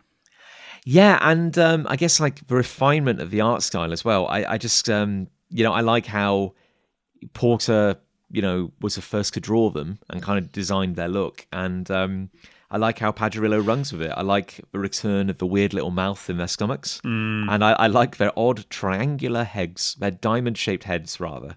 I, f- I feel like Pajarillo leans more into the horror aspect of it than Porter does with them. Mm. And, uh, but it really works. It's great. They've got these long, slathering tongues and they're drooling. There's a huge alien influence here for sure. And um, just because Kyle is kind of blasted by its Martian vision, not heat vision, as some might think. Um, Orion is sent flying by the White Martian, only for uh, Plastic Man to uh, form a giant uh, baseball catching mitt and uh, catch him. Uh, and um, the the league are aware that, of course, the, the the one weakness Martians have is fire. So we need uh, we need some fire, basically. Yeah, and the Martian starts posturing, you know, it's all coming back to me, you jailed us in prisons of human flesh, etc., etc. And then Barda smashes it in the face with a car, and then starts pouring the gasoline from the car over Orion. yeah, yeah. Um, my life. Uh, so Orion is just having a shower of gasoline, um, and Plastic Man's like, uh, "Hey, um, maybe you know, being aliens and all, you haven't worked this out, but uh, gasoline is very fireable, uh, very very fireable. Crying out loud, very flammable. You know, um, you're going to set yourself on fire." And then we get a wonderful close up of Orion's foot stamping down on a, a little flame patch in the in the rubble, and just goes, "Good." and then a stunning panel of a flaming Orion leaping at the Martian, screaming in rage and punching it with his flaming fist. It oh, it's it's it's such a good panel. Might might be one of my favorite panels of Orion from this whole It's- series. I agreed. It is, it is so cool and it is so creative. Um, this is superheroes having f- fun. Well, I mean, they're not having fun, but this is how to write superheroes in a fun way. Use We're their having a lot powers. of fun. Oh my god, yeah. Um, so Orion just starts wailing on this white Martian, uh, and um, you see Ste- uh, Steel going. Well, uh, now we know why Batman sent Orion. Yeah, because they needed someone with the strength level to go toe to toe with a White Martian, just in case. Yeah, and I, I, I, um, you could go mad trying to come up with a definitive, objective power scale. You know, of, of heroes, you could say like, oh, well, a Kryptonian is a Kryptonian stronger than a Daxamite, and is a Daxamite stronger than a New God? You could go mad trying to get exact numbers, but I do like, and this is the kind of thing that Waid would totally understand.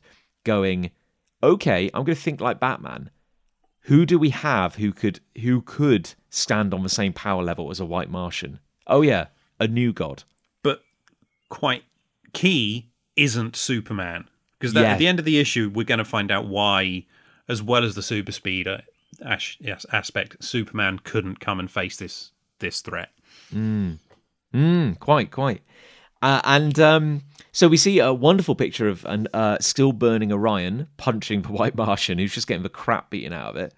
Uh, and Barda, you know, leaps in to you know tag team and tells him to put his fires out because um, what is wrong with me? I can't speak today. Put your flames out because you know you're tough, but even you can't do this forever. And uh, and she and uh, yeah, she whacks the White Martian. Yeah, But then the Martian starts to turn invisible just as Kyle tries to grab it with a pair of big green tongs, and Plastic Man tries to cover him with his body stretched out like a big blanket. Uh, but yeah, uh, the blanket, uh, the tongs maybe didn't work, but um, Plastic Man turns into a snake and ties up the White Martian, only for the White Martian to instantly uh, kind of grab Plastic Man by um, by the neck. And I have to say, I always found this quite a genuinely funny line of dialogue, where um, Plastic Man wraps up the White Martian and goes freeze tag. And then the White Martian just starts throttling him, and he goes, "No, no, stupid Martians! See, we call it freeze tag because Yeah. And it's very Plastic Man. And the White Martian just shouts silence and grabs him by the throat, at which Plastic Man says, Oh, good, twice in one day by the neck. yeah, Well, yeah, you and- deserved that first one, Plastic yeah, Man. yeah. Yeah, to be fair, to be fair. Um, so yeah, so you have this thing where um, the White Martian is kind of throttling Plastic Man and holding him in a kind of hostage situation, basically. But also, Plastic Man is slowly kind of like disentangling his body because he was kind of wrapped around the White Martian. So a little hard to describe, but if you can picture, uh, his arms and his waist are behind the Martian's back, where the Martian isn't looking. And he's reaching into his own his own pocket. Yeah, and um, so the rest of the league, like they're kind of backing off because uh, the Martians, like, uh, you know, you know, make a move, and he melts. You know, like you know, I, I stop. I, I'm telepathic. I, I know what you're thinking. Don't make a move. And it appears to be a standoff, PJ. Yeah. But then Plastic Man pulls a book of matches out of his pocket that he had bought earlier in the issue, lights one, which distracts the Martian, and then just says, Made you look, and Kyle drops a truck on them. And- a, no, it's a limo, isn't it? That's a limo. Yeah, and how? I mean, like the energy in this panel. Like, my god. Yeah, and Plastic Man manages to leap to safety, and yeah, the Martian has been incapacitated. Oh, and we do get a little bit of explanation where the Martian says something to the effect of, you know, when I first awoke, I was confused, bewildered. I had documents, papers. I thought I was actually Wayne. So, yeah, we're getting like a little bit of um, context here. Yeah, but now they've taken him out, and Kyle just says, "Whew," and then uh, Superman, Wonder Woman, and the Flash arrive on the scene. Yeah, and uh, so a short time later, uh, uh, Superman and, and Flash are assembly, essentially making a cage out of twisted metal around the White Martian, who is mercifully still unconscious. Yes, yeah, and Wonder Woman then levels with the rest of the league, saying, "Look, Batman had those of us with super speed." Standing guard over the other Martians in case they stirred, and you weren't told Wayne was one of them in case he telepathically got into your minds and realized that. Because hmm. you know, you needed to be able to try and overpower him before he came back as a Martian. And then she says, What brought him around? And Steel says, Probably Kyle's idea of subterfuge. Yeah, and it, and it's it's an interesting one because again, the league have achieved victory, but it was entirely through not being honest with each other. Yeah.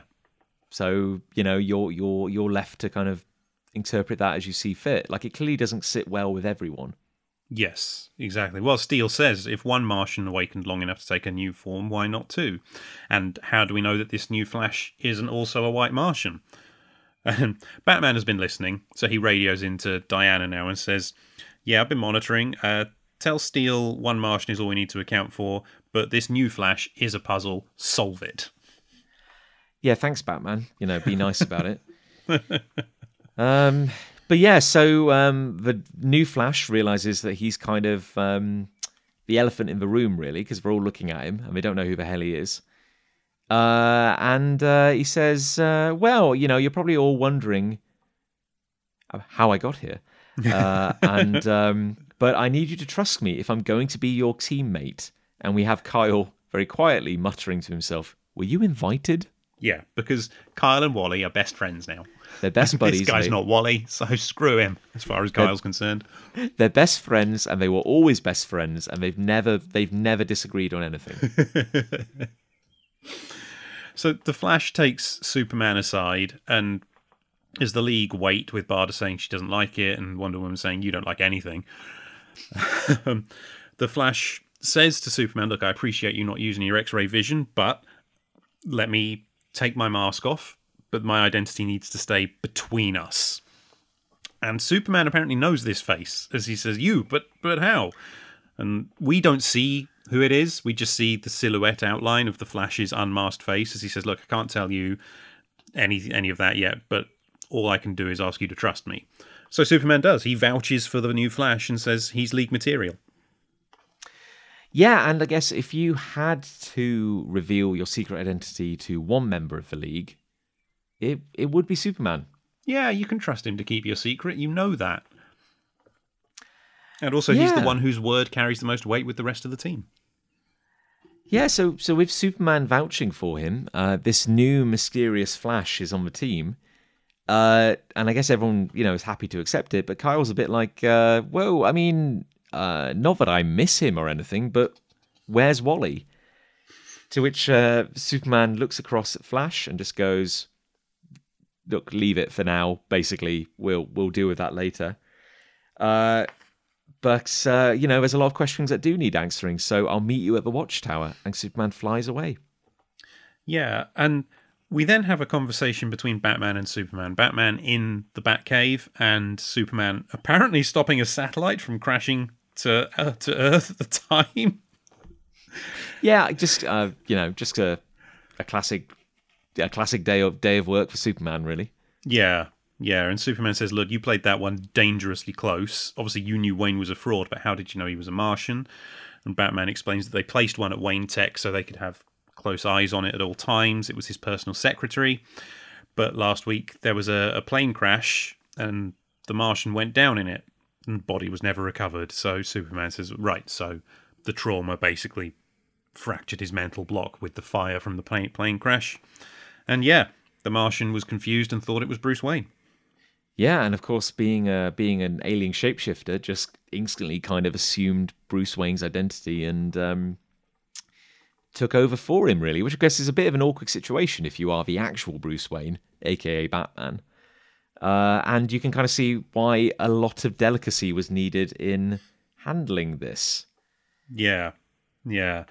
And Batman then says, Look, when J'onn's back, we can put him back in deep cover and refortify everyone else's amnesia, but clearly we need to re- rethink this as a long term solution.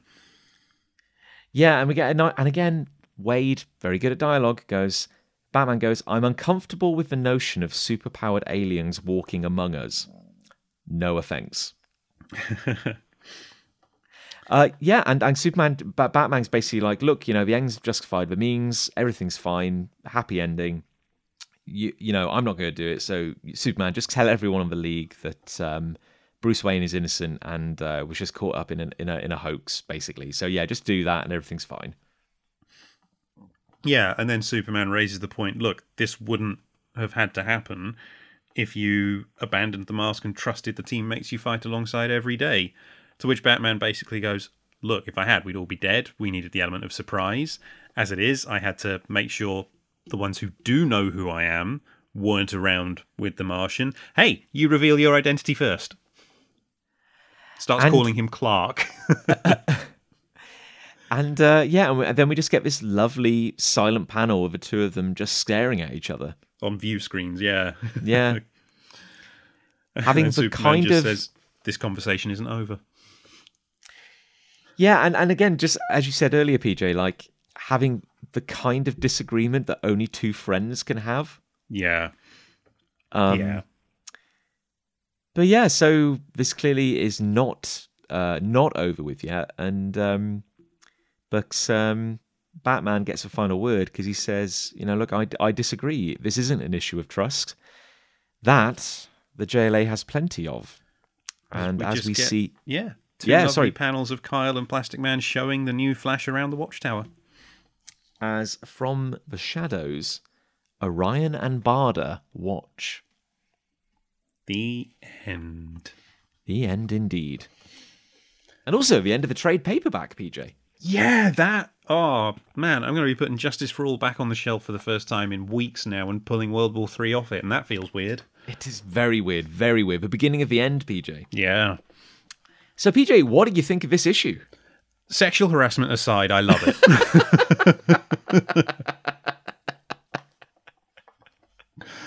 you could put. I was going to say you could put that that prefix in front of any any sentence, but um, yeah. Sorry. Sexual harassment aside.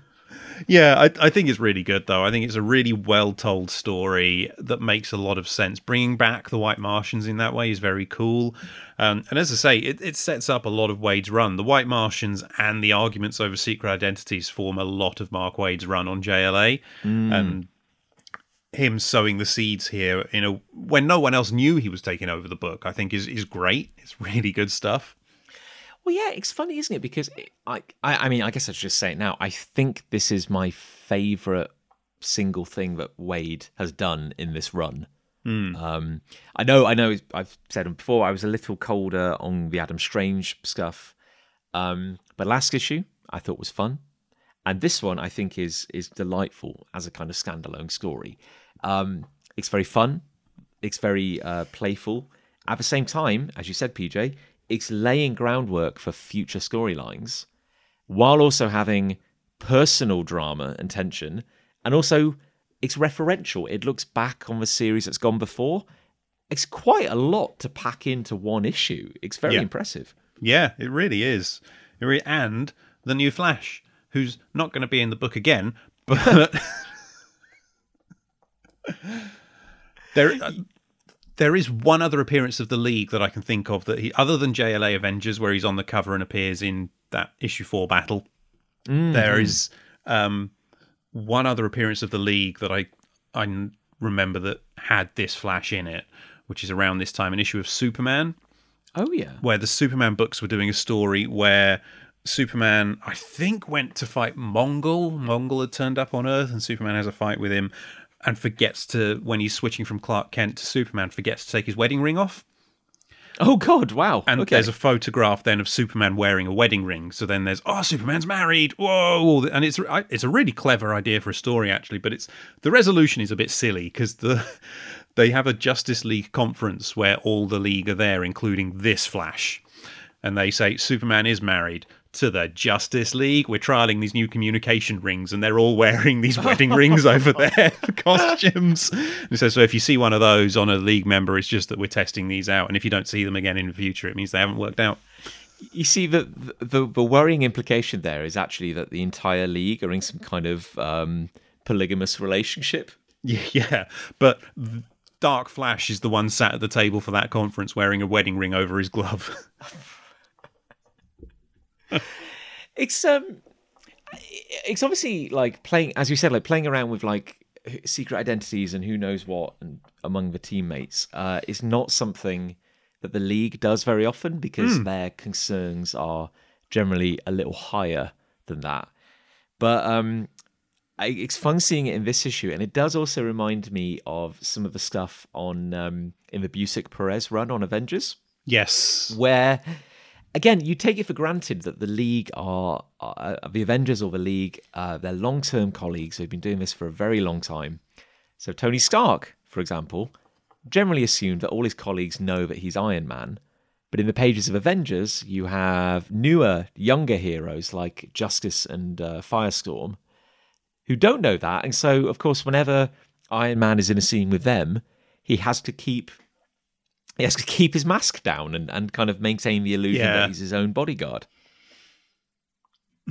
yeah, yeah, and I I like in this book as well that we don't find out who the Flash is, and that is a hook to get you to go and read the Flash to find out who this Flash is. It's like what? what? No, show me. Superman knows now, but I don't. Come on. Now, PJ, um, again, I've only read the DC Encyclopedia, so I think I know who this Flash is.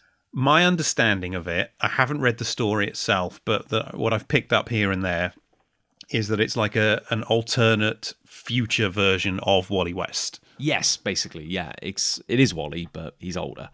Yeah, like 10 years and from a darker timeline.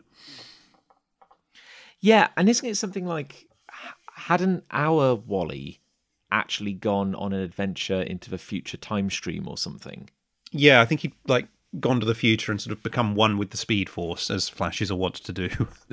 As yeah, until they run fast enough to like reverse time or something. yeah. Um, yeah, so like uh, they just got a replacement Flash to kind of step in, which I think around this time kind of kind of happened a couple of times, did it not? Because you had also John Fox, the um, the future Flash, who I think turned up in the pages of Flash yes. before traveling to the far, far future and joining the Justice Legion A, I believe. Yeah, that that was uh, a couple of years before this, and then a few years after this, after Infinite Crisis, Wally disappears again, and Bart Allen, Impulse, who get travels to the future, spends some years in the future, and then comes back, takes up the mantle of the Flash for like a twelve issue The Flash series, which I really enjoyed, and then they kill him off, and Wally comes back. Oh, is Bart effectively dead now? no, Bart is young again and Impulse again. Oh, because they're doing Young Justice again, aren't they? Yeah, because DC gonna DC. Yeah. oh, you got to PJ. You got to. now, I've not read um, Tower of Tower of Babel or Tower of Babel, uh, and I would like to because I think I think as we've said, like the Waid run on the league is something we'd like to cover. yeah. Um, but I have read Terra Incognito, Mm. which was the uh, the return of the White Martians at Waid and it's Waid and Bryan Hitch, but also oh I can't remember the artist's name.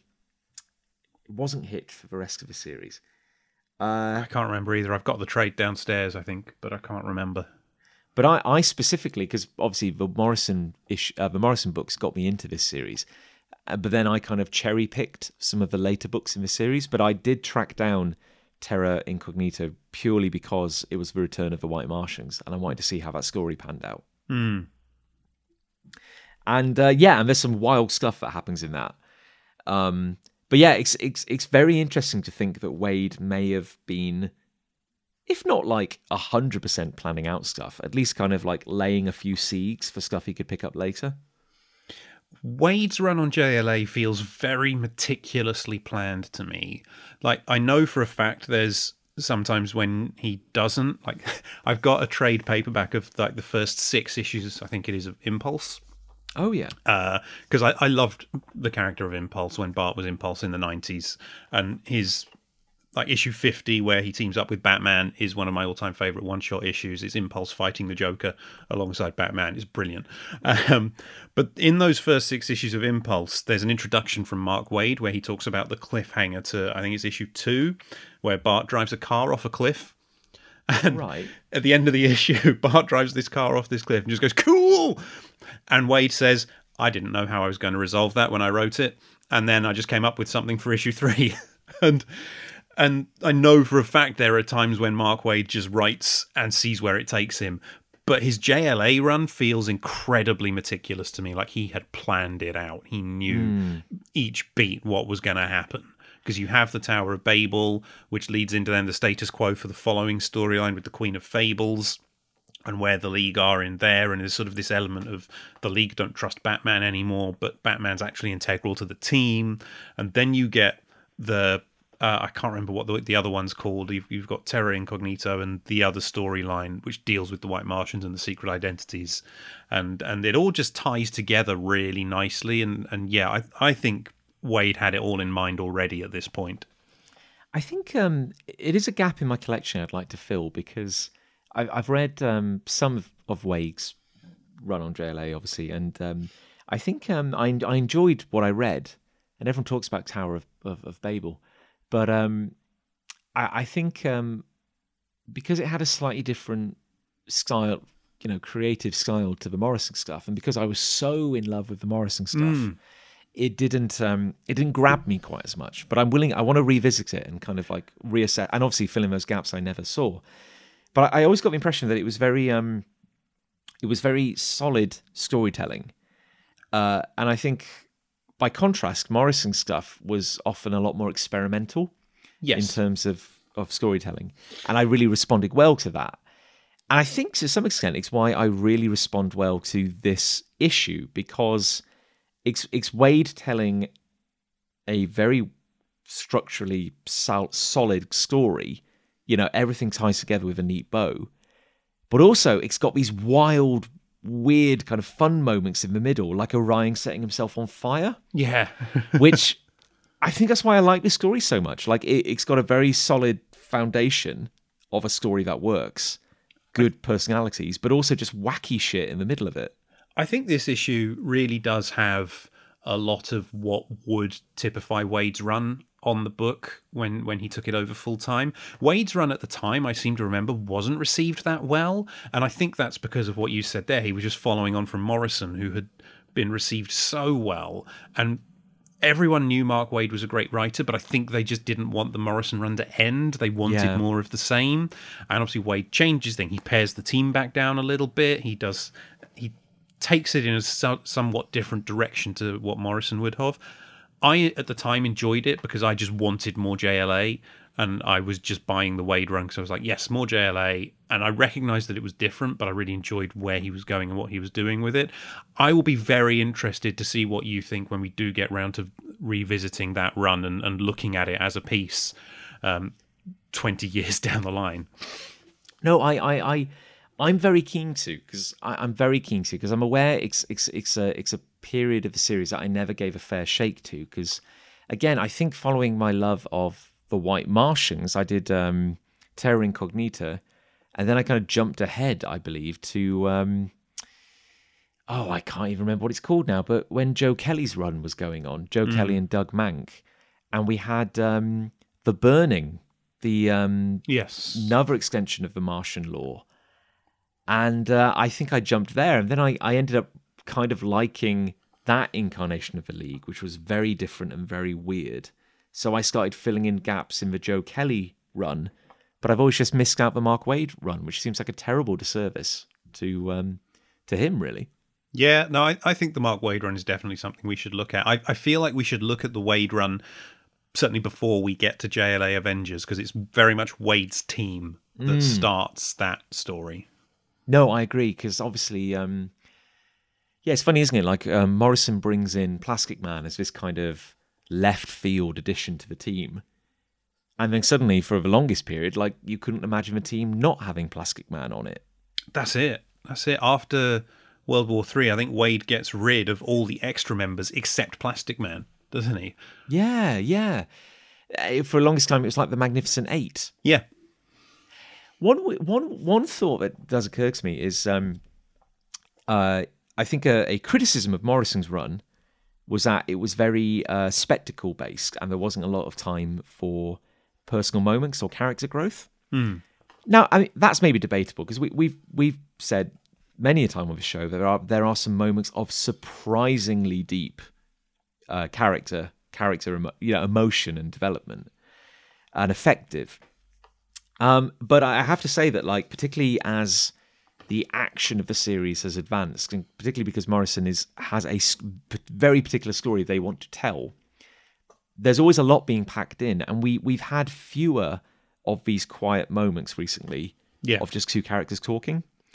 Because I, I love and I'm so grateful to Waid for finding the way a way to fit it in, but I, I love this little interplay between Superman and Batman Yes. and I think it's almost like a sister scene to way back in American Dreams.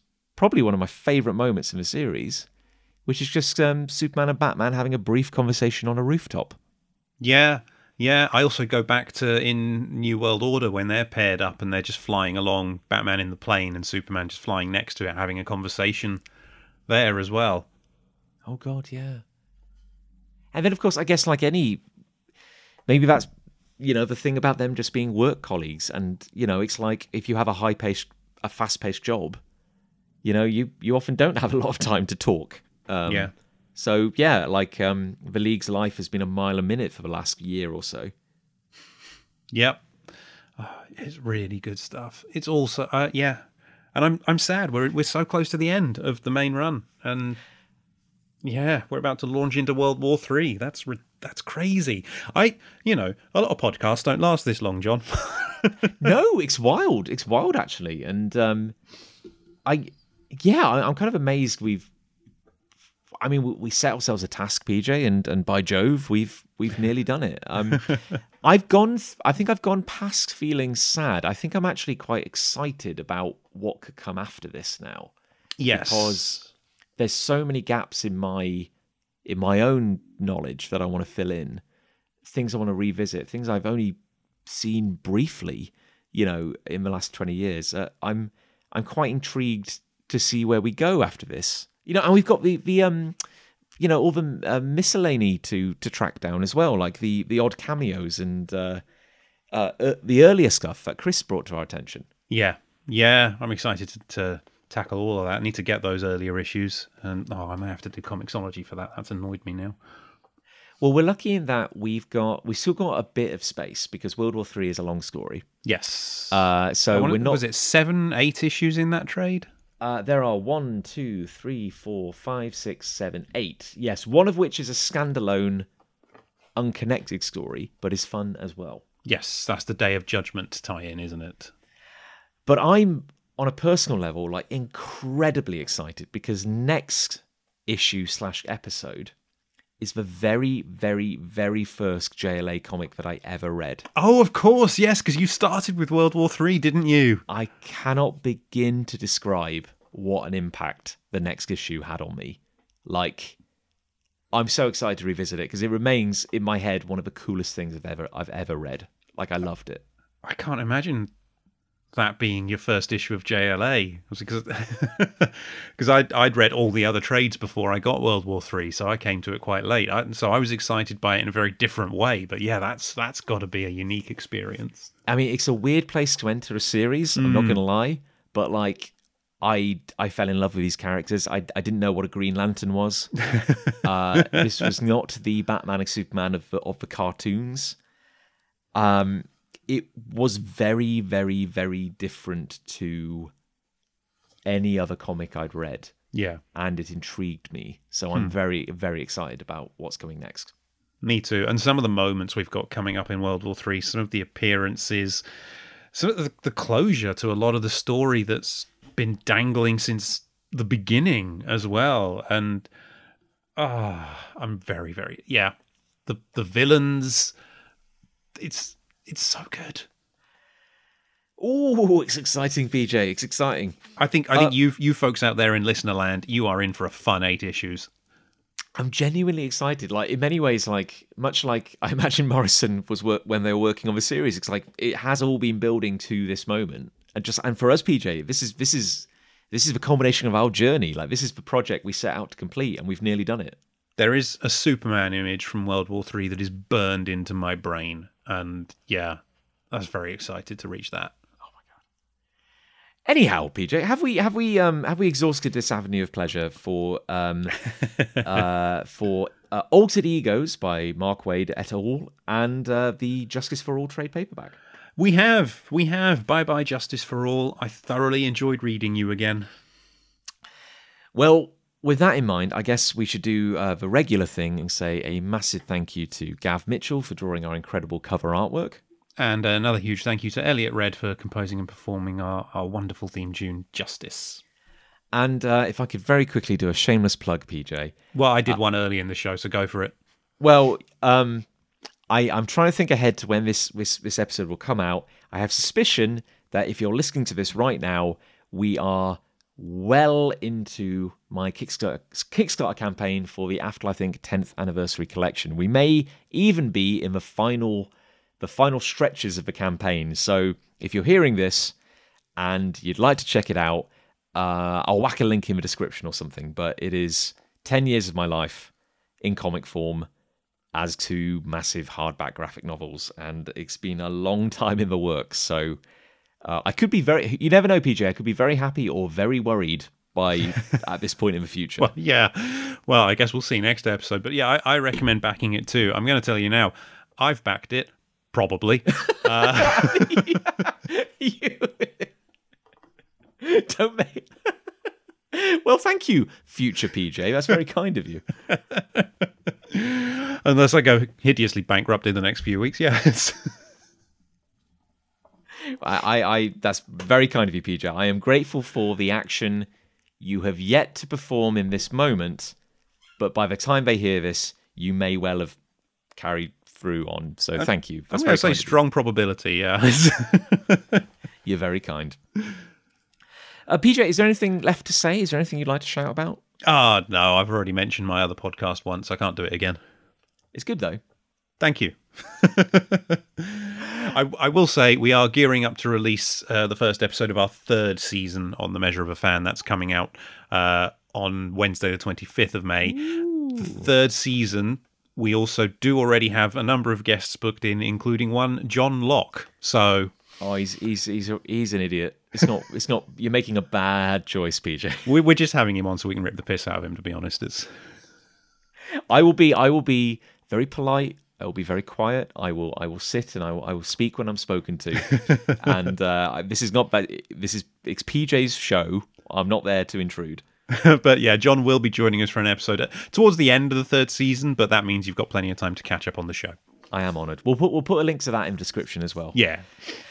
Um, well, PJ, uh, on that note, it's been an absolute pleasure. Um, would you and could you do the honours in and see us off in your own unique fashion? I think Jon might be a white Martian. Rar.